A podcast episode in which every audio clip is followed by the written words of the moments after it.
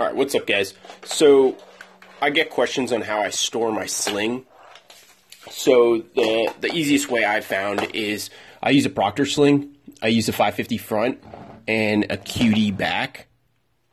What I'll do is I'll go ahead and cinch the sling all the way down so it collapses the sling as much as possible.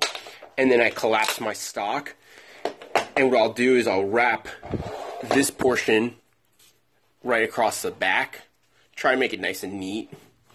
And then uh, with one of these Ranger bands, I lock it in place from there. So now the, the rifle's still usable. It's just it's in a nice stored position so it doesn't get stuck in uh, safes or in your bag or zipper or something like that.